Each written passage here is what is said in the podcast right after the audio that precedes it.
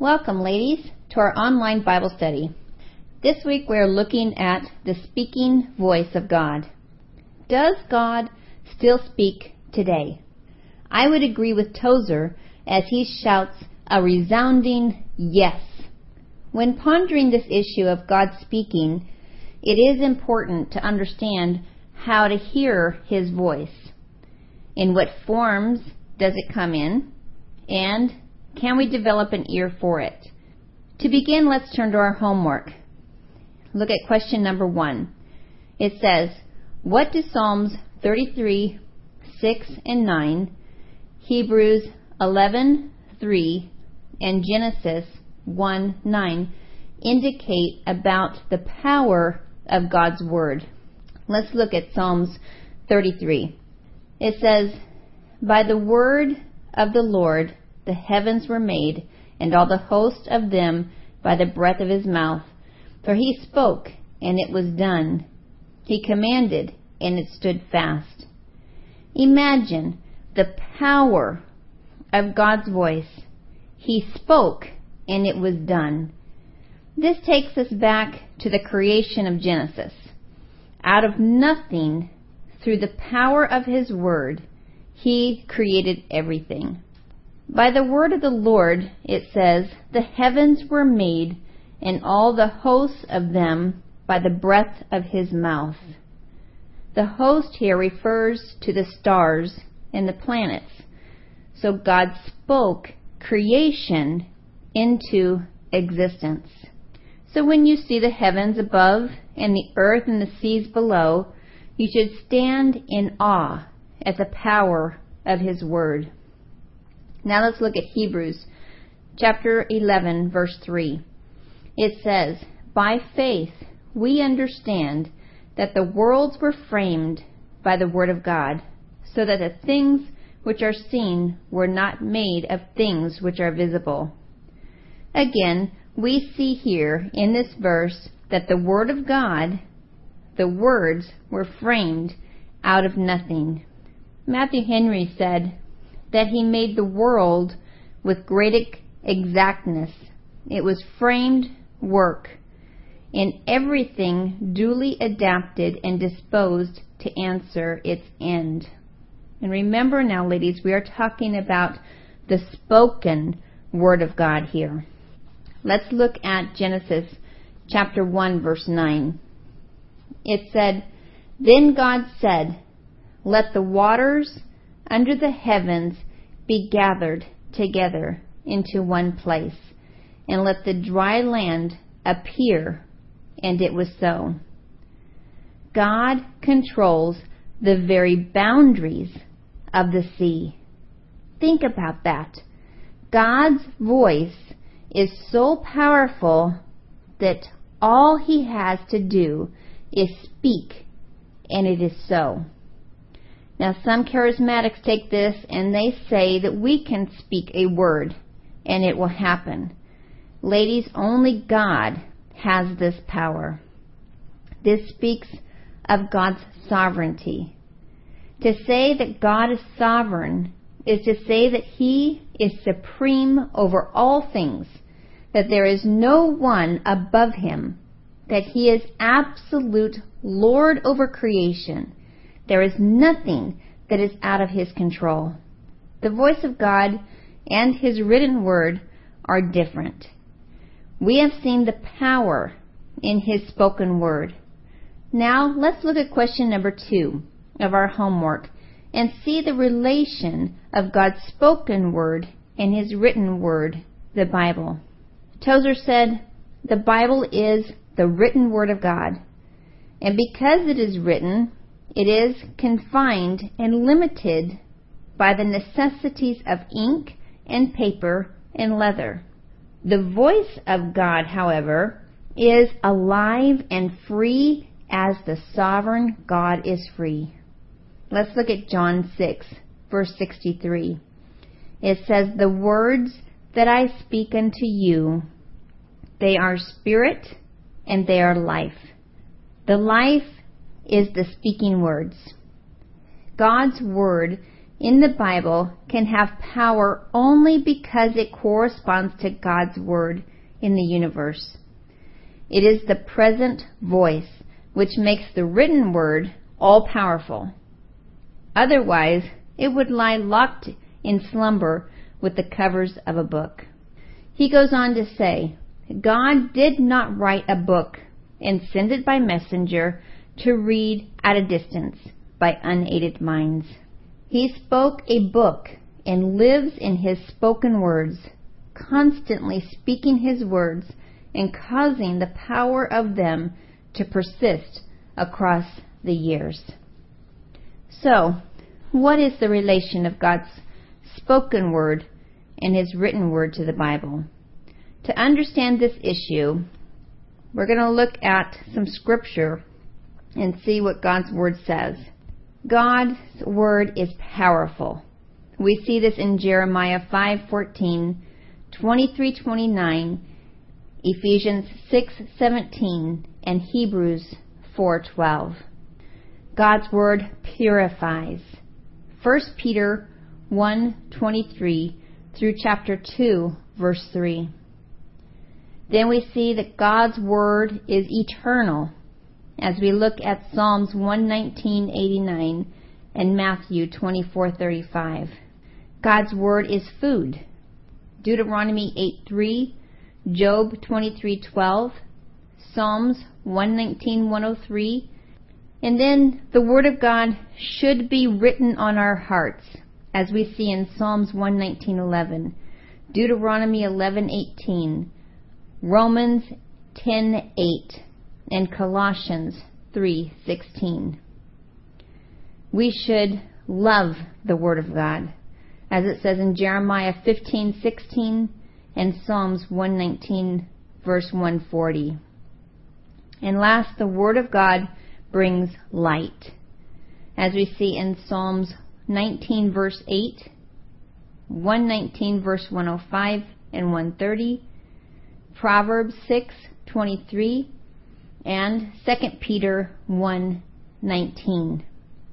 We're not going to individually look at each one of these scriptures, but I do want to look at the ones that God says that his word is powerful. So let's read Jeremiah 5:14.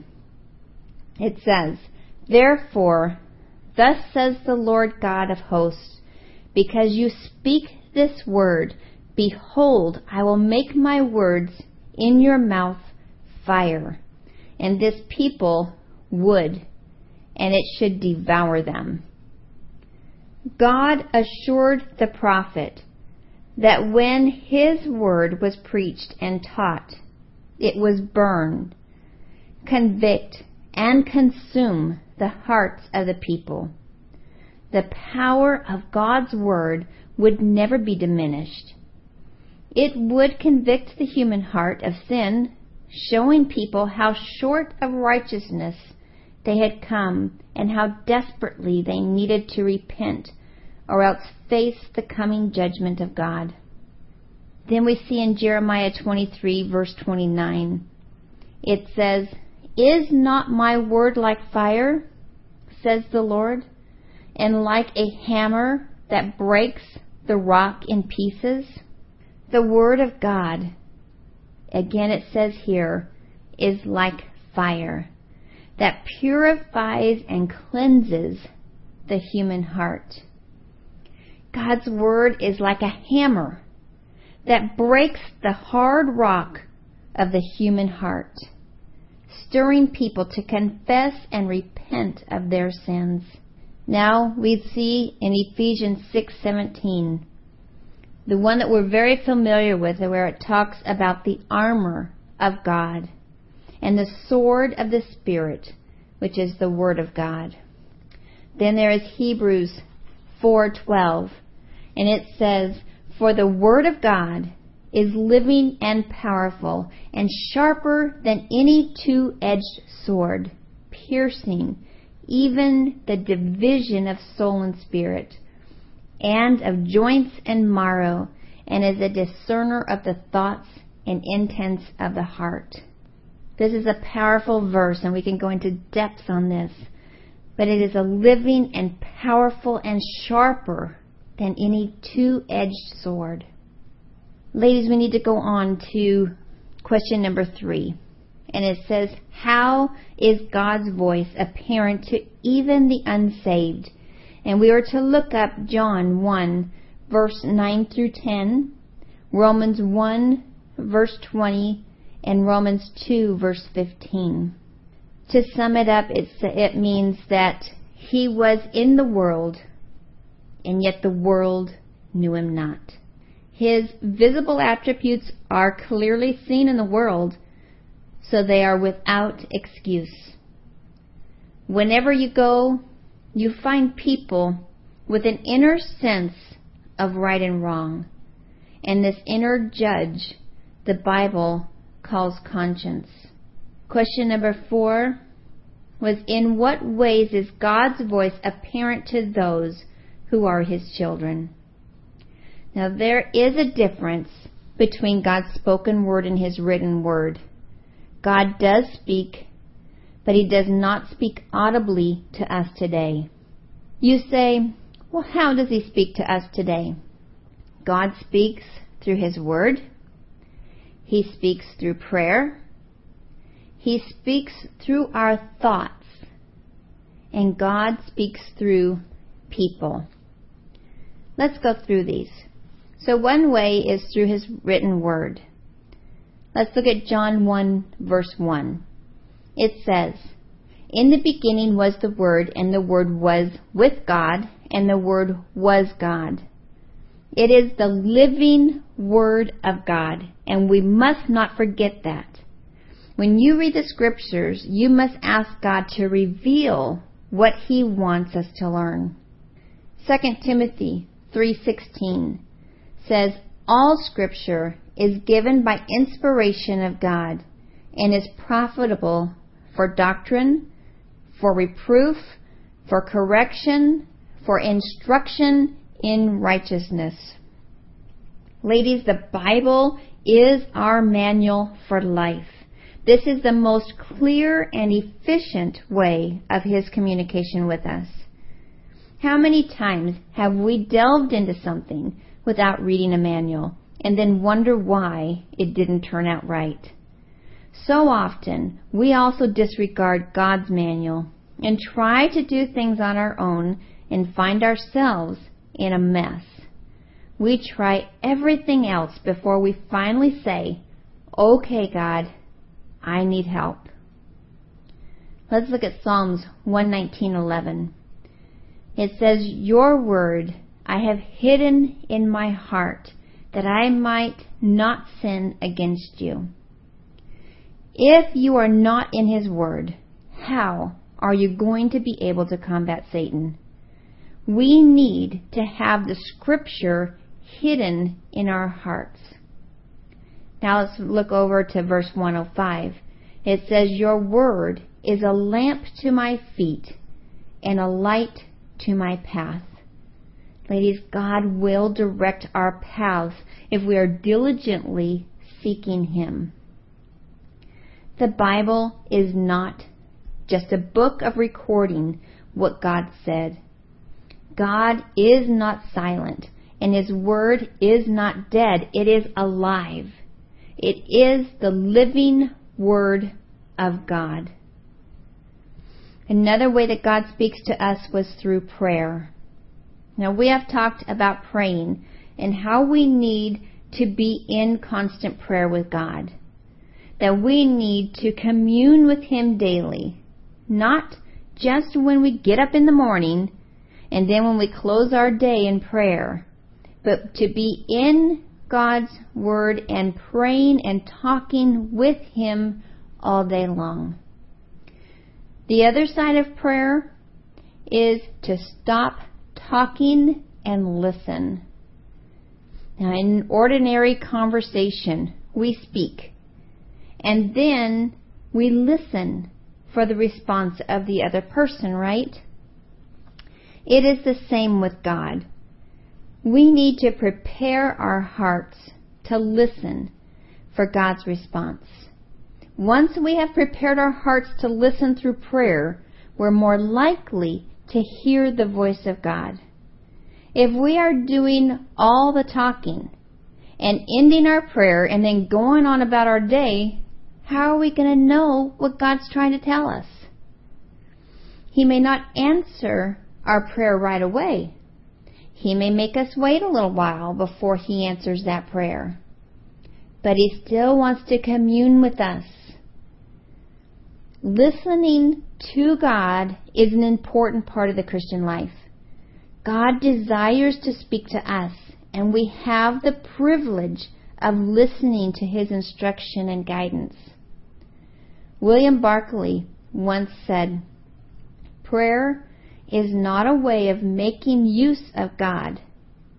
Prayer is a way of offering ourselves to God in order that He should be able to make use of us. It may be that one of our great faults in prayer is that we talk too much and listen too little. When prayer is at its highest, we wait in silence for God's voice to us. Let's look at Psalms 91:15. It says, "He shall call upon me, and I will answer him." Psalms 46 verse 10 says, "Be still and know that I am God." I like how one of the commentators put this one. He said, "Be still" literally means take your hands off and relax Ladies, we like to be hands on. We like to manage our own lives. But God is God and we are but His servants.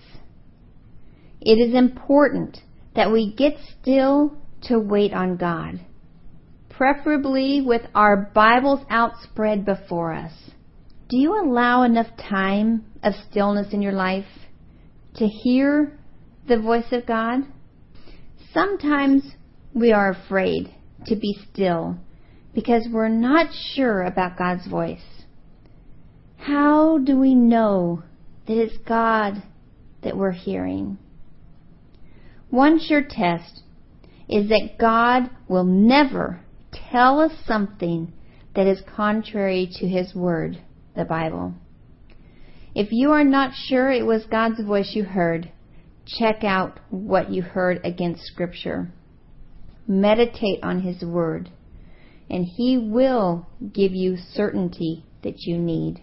The third way that God speaks to us is through our thoughts, through those little small urges. Isaiah 30, verse 21 says, Your ears shall hear a word behind you, saying, This is the way, walk in it whenever you turn to the right hand or whenever you turn to the left. The Holy Spirit is that still small voice inside you, the one that will remind you of what God has said and help you recognize God's opportunities in your life. You will find God talking to you when you feel those urges. You see doors opening to opportunities in your life. It may be a little scary sometimes, and we may not always just jump at that first urge.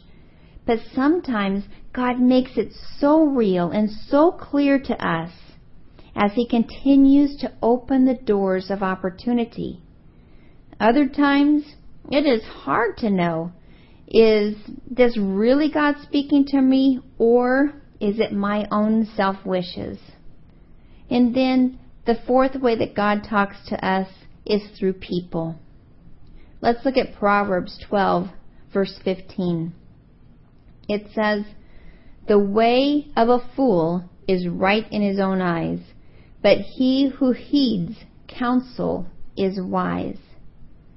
Now, God has placed people in our lives to help us to hear his voice. In some cases, they will confirm the voice of God to you and help you to see His plan. But this is not to say that you should rely on them solely. These people are human and can have their own feelings and fears that distort their objectivity. So we still need to take the counsel of the people that God placed in our lives and carefully bring it to God in prayer. God will direct you according to His will in your life. He will give you a peace within that will confirm His will that He wants you to do in your life. One sure way, remember, to know that it is God speaking to you is that God will not lead you to do something that goes against His scripture. So when in doubt, what do you do? Right. You check the scripture. Proverbs 3, 5, and 6 says, Trust in the Lord with all your heart, and lean not on your own understanding. In all your ways acknowledge Him, and He will direct your path. Now, question number six of our homework. We were to read Psalms 29. And it asked, What insights about God's voice can you glean from these passages? Did you notice that there were seven times that you find the phrase, the voice of the Lord? We look at this, ladies, and you see that the voice of the Lord is over the waters. The God of glory thunders. You see that the voice of the Lord is powerful. It is full of majesty. The voice of the Lord breaks the cedars. It divides the flames of fire and it shakes the wilderness. The voice of the Lord makes the deer give birth. Now, did you note that it was the thunder, the voice of God, that broke the trees and not the wind or the lightning? The voice of God is majestic and powerful and can shake the wilderness like an earthquake. So as we think of this, leads us to our seventh question. How can we develop our sensitivity so that we can more clearly and regularly hear God's voice? Do you want to hear more of His voice?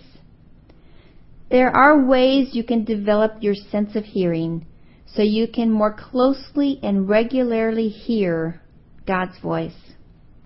The first and most obvious way is to be still. Remember our verse, be still and know that I am God. Establish more silent time as a part of your devotional life. Allow God to speak to you. Don't do all the talking. Second, obey God's Word. Allow the Bible to be a living book to you. It is not dead. Deal with the sin in your life. You need to keep your life pure before God. Develop your spiritual ears through spiritual exercise. Increase your Bible times of reading and increase your prayer time. And finally, pray for illumination. At the beginning of each quiet time, ask the Lord, ask the Holy Spirit to speak to you. Ask Him to reveal what He wants you to learn for that day.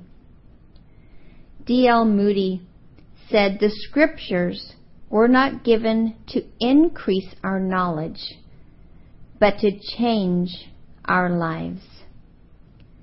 Ladies, each day we need to come to the open Bible expecting it to speak to us.